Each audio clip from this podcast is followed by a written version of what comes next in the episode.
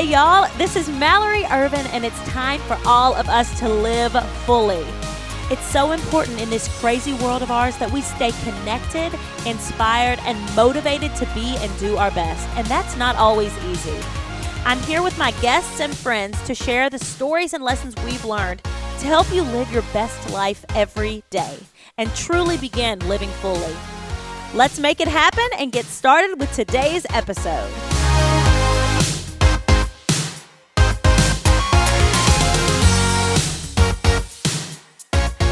Hello, everyone, and welcome back to the Living Fully podcast. I am back after, gosh, has it been three weeks? A three week hiatus. And I was actually going to do a different podcast today. But in the light of everything that has happened within my family in the last, say, month, and that's recently happened in the city of Nashville that we live in. I have been inspired today to talk a little bit about that, to talk a little bit about, gosh, what do you do when you have to rebuild your life from whether it's a sickness that hits your family, that thankfully you make it through, whether it's a tornado in our case that hits your hometown whether it's, you know, whatever it is that happens within your family, you know, what do you do next? Because we found ourselves in two very different situations, but two situations that really brought us to our knees and two situations that really changed my perspective. So let's start from the beginning because the podcast that I was going to shoot today was on comparison because I really noticed, you know, at the end of 2019, as the year was wrapping up and people were spending time with their families over the holidays, when the conversation shifted to the new year, which is one of my favorite holidays, I realized what a different type of new year this was. It was like people came out of the woodwork talking about how awesome this decade's to be, how awesome the new year is, 2020, how it's so fresh and new. And it just felt different. So for me, especially me being a person that loves that type of stuff, I'm thinking the same thing. I'm thinking, heck yeah, 2020. Like, let's do this. Well, as I think I mentioned on the last podcast before 2020 kicked my rear end again, 2020 was really rough for us starting out. We had sickness after sickness. We just had a bunch of things go down within our family that were really tough. And, you know, people mention comparison a lot of times, but I think there are different versions of comparison. I think there are the people that that look at other people and they f- feel jealousy and resentment and anger rise up. And that's one type. And then I think there's the other type of comparison where they look at people and it just makes them feel less than, or it makes them feel like I'm just not doing enough. I could be doing so much more. Look at how much she's doing. I could never do what she's doing because of X, Y, and Z. And I think I've said this before on the podcast, but yes, while comparison it has floated around in my life, it's never been one of my big things. Comparison has I think cuz I've always had kind of a different journey than a lot of people, I never really compared myself to other people. But one thing that I do struggle with is I always want to do more. I, I think my go-to is all always has been not so so much in my current life, but especially in my early years, it was always to be to it was always to overachieve. It was always doing too much. And when 2020 rolled around and everybody's talking about here it comes, this awesome new year, everybody starts doing more. Everybody's always doing more for for their own wellness and within their careers and everything else in the first month. And here I was laying in a bed, literally having either a child sick, a husband sick, myself sick on repeat. Like we were on a merry-go-round. And after like the first bout with it, it was just kind of like, you know what, that break, it was nice. I'm so thankful we made it through. And then it'd be like three days later, oh my gosh, are you kidding me? Surely this person is not sick again. Let's go to the doctor. What? We're sick again? Okay, here we go again. Another week goes by. And it got to like the third sickness and it got to the really bad sickness for us, which was flu. So we got, Shepard and I both got flu B. This has been a few, a couple weeks ago now. This is when I just, I had to get off of social media and everything for about seven, seven or so days, seven to 10 days. And we were really, really struggling. So what, what happened with us, I got really, really sick on one Saturday night. This has been, like I said, a few weeks ago now I went into the clinic the next morning and I told them everything, and they were like, I think you have the flu. And I was like, The flu? I'd only gotten the flu one time in my life. That was in 2009. And I just didn't think I, how would I have the flu? Uh, long story short, I did have the flu. And if you're like me and you have a young child, you hear all these things that people say about having a young child, in particular, a newborn infant type, you know, under four months baby, you hear, don't even take them out of the house for this many weeks. You hear, make sure you keep them away from anyone that is sick because it is so serious when they get sick. And I had so much fear instilled in me that my first thought when I was diagnosed was I have to go into, I have to quarantine myself because my baby, especially, cannot get this. And I mean, I was feeling it, how bad it was. And I could see, you know, how it would be really, really hard for an infant or an older person to, you know, make it through something like this. So I go into my home, I'm in quarantine. I literally washed my own dishes in the bathroom. I did not come through that door from Sunday morning when I got diagnosed until Wednesday. So, Wednesday, the only reason that I did even open the door to where I was even close to anyone was because Shepard woke up from a nap midday on Wednesday. His face is super red. He's running a fever. I thought there's absolutely there's absolutely no way he has it because I have not been we had our house professionally disinfected. I hadn't even touched him, hadn't been near him. They took him to the pediatrician. He got tested and he had it too. And I burst into tears. I thought, okay, now what? Do we go to the hospital? Because that's that's what I thought with all the stories that I'd heard from people whose children got the flu or all of these terrible things that you hear about RSV and flu and I thought, "Oh my gosh. Like how is he going to make it through this?" It's just the thought that I had in my head and he came home and I just grabbed my baby and I just cried and I brought him into that room with me and he stayed in that room with me for the next 5 or so days and I literally nursed him back to health. It was the scariest. When I say like, you know, I had a NICU baby too. It wasn't as severe as a lot of people's NICU experiences, but it was pretty, you know, touch and go there with his sugar and stuff like that whenever I had Shepard. It was scarier to me than that. And here's why. And here's why I'm talking about this on today's podcast is because I listened to every negative story that people told me about children who get the flu. I didn't think children have been getting the flu since the beginning of time, and tens of thousands of children have made it through and been fine. I didn't think about that. I didn't think about, you know, we're we're in Nashville where there are amazing hospitals. I have the best pediatrician in the entire world who I get to talk to on the phone three times a day. I didn't think about that kind of stuff. I just immediately went to the fear-based thinking. And man, did it change my experience because here I was bursted into tears thinking, "Oh my gosh, how are we going to survive this? So I'm mentioning this today because with all of the things that are going on right now, with all of the things, serious things, I'm not trying to say that any of the things that are going on are not serious. I know that they're serious.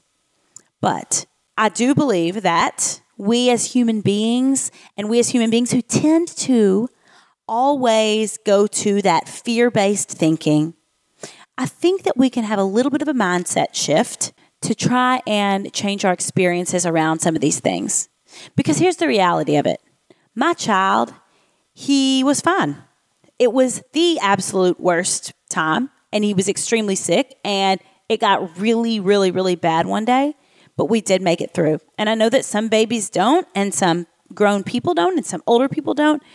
That's terrible, but that was all that I was thinking about. And I, as a mother, I had to get my child through this, and and it taught me a lot of lessons. It taught me to try as hard as I can to not lead with this fear based thinking. And it also taught me, once again, like tough things do, to appreciate health and little things in our lives. Unfortunately, it takes things like that sometimes. And for me, it did. And after blow after blow after blow with us with my children being sick and then with a really severe thing happening like a flu to a baby that was under 4 months it really taught me that if we don't if we don't have our health what in the world is our life? It makes it just an uphill battle i feel like. And it really just made me step back and appreciate the body that i have that is able to fight off diseases, that's able to get up and feel good in the morning every day. And it prompted us to get even healthier. It prompted us to, I'm now writing out, you know, I'm a big on gratitude. And I started journaling every day. And at the end of my journal, I would write a gratitude list. And that is such a simple thing. And it's something that I know you've heard from 100 people. But it prompted me to start doing that again. And it brought out a lot of good. And, you know, Shepard, he and Ford, they get these little things here and there. And it sure as heck has made me step back whenever a little cough or cold comes on and it puts those things into perspective. And and that's just, you know, that's something that we've been through in the last few weeks that I wanted to share because it really did change my perspective. And I know that we can't always get rid of fear based everything. It's all over the media, it's all over social media. It's it lives in our heads. But if we cannot lead with that, if we cannot make that our initial go to, I think it can really change our experiences with stuff. It can really make us more well equipped as mothers taking care of children, as people in the workplace, as people voting or or shopping or going to another country, you know, whatever it is. I, I feel like we've got to be smart, but we've also got to wake up and live our lives. And whether we are going to contract some sickness or a natural disaster is going to happen or whatever the terrible thing is that happens. Here's the thing if you live with the fear of that thing happening in your head up until it happens or up until it doesn't happen, it's not going to change anything. It's just bringing a little bit of that bad into your everyday. So I'm really trying to, especially after this perspective shift in 2020. I didn't expect for this to happen, but I always look at the good things that come from the tougher things that we have to go through in life, and this is something that came out of that for me. Now I'm going to move on to the second thing, and this is just so fresh on my mind because it's literally just happened. But I want to mention it on today's podcast just because there are a few ways that I think that we can help out victims and because it's my hometown. But this week, I went to New Orleans. I plan an event for our family business every year. And this year, we did the event in New Orleans. So on Monday, I headed to New Orleans. My event was on Tuesday, and then I'm back again today, being Wednesday. I'm recording this podcast a few days before you're hearing it. And there was a massive tornado in my hometown of Nashville, Tennessee, while I was in New Orleans. And while the area that I live in, which is called Green Hills, it didn't get hit, very, very close to where my family lives was homes are leveled and schools and places that we go and love are like destroyed. And no one ever expects a, a, natural disaster like this, especially it happened in the middle of the night. And here I wake up, my children are in this city where this happened, and I wake up to all of these messages. And of course, Kyle was with them, and I found out shortly after that no one in my family had been affected. But then I just start seeing these images and, and hearing these stories and learning of a lot of people who who really were like deeply affected. And you know, the there was a flood back um, ten plus years ago in Nashville.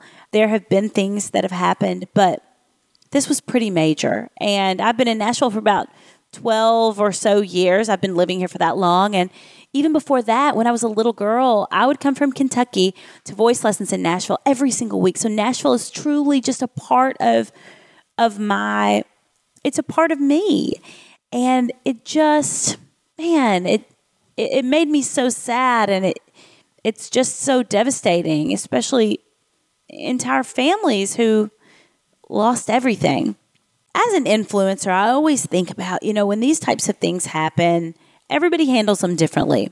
There are different people that will do different things. There are people that will show themselves doing things. There are people that won't. And at different times in my life, I've taken different stances on, hey, if you've got a lot of influence, show yourself doing something that's going to inspire other people.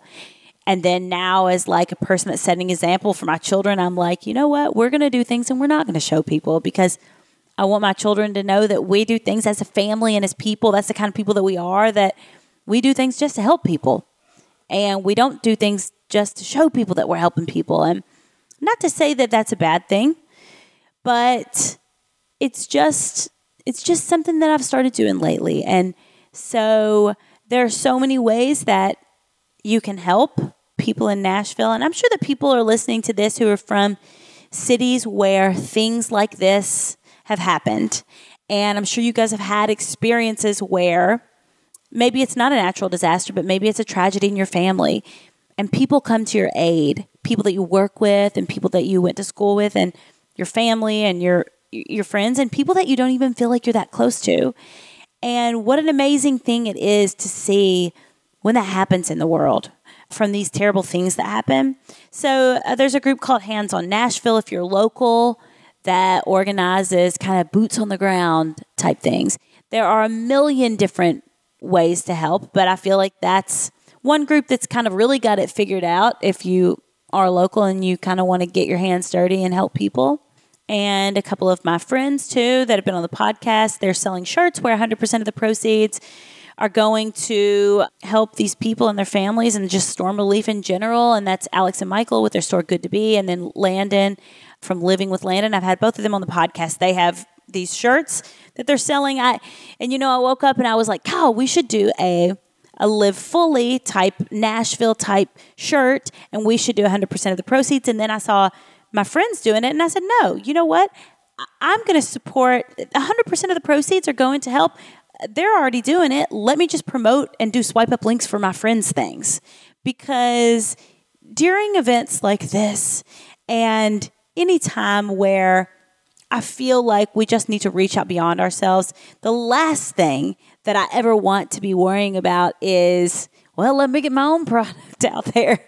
You know, I, I really wanted to help in the best way I can. And, and I thought that that was the best way I could. And that's why I'm mentioning it today because like I said, it's, it's Nashville and it's my city and it's, it's, it's a thing that happens in life and a thing that you see over and over on the news and a thing that I'm sure, like I said, you guys have dealt with in your hometowns and in your lives. And the images that I've seen from people on the street just picking up pieces, literally, of people's homes and throwing them in trucks and picking up furniture and picking up children's books off of the street. They're devastating, but man, do they show what being a, human being is all about. So I just wanted to mention that today, and I'm going to put some organizations in the show notes that you guys can give to if you feel compelled. And if not, or if you don't have anything extra to give, just say some prayers if you're a person that prays. I feel like that is always something that we all can do. And I just felt like not mentioning that today would just feel so off. And as you guys know, uh, being an authentic and a very here's where I'm at type of person in this space, that's really important to me.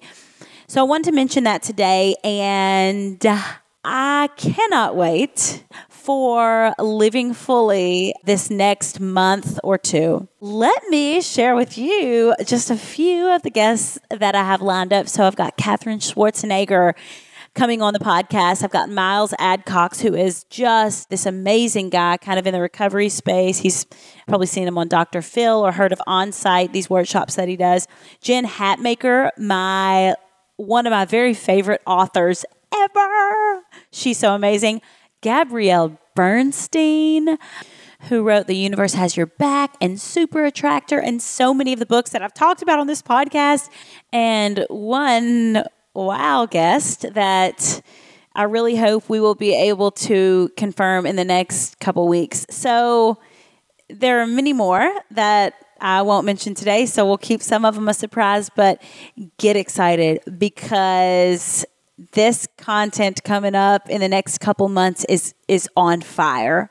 And I'm really excited for it and I really really want to express to you guys how much I appreciated you guys being patient with us while we were going through this time, the sicknesses in, in my family and the things that we dealt with. That just speaks to the amazing people that I've listening to my podcasts and following Instagram and watching YouTube videos.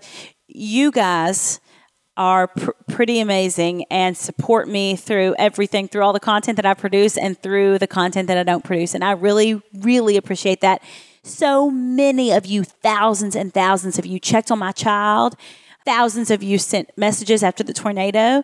Thousands of you checked in just on days that I wasn't posting. And I greatly, greatly appreciate that. And it makes me feel even more connected to you guys as a community and even more excited about the amazing things to come within the living fully journey that we're all on. So, thank you guys so much for listening to this podcast. I feel like I was just kind of telling you my heart today and get really excited for the ones coming up. So, thank you guys so much for tuning in and tune in next Monday for more. Thanks for joining us on Living Fully with Mallory Ervin. And remember to subscribe so you don't miss a single minute of encouragement and inspiration to live your best life. Want more? Join us on MalloryErvin.com so we can connect with you on Instagram and YouTube. Start living your life now. You've only got one. We'll see you next time.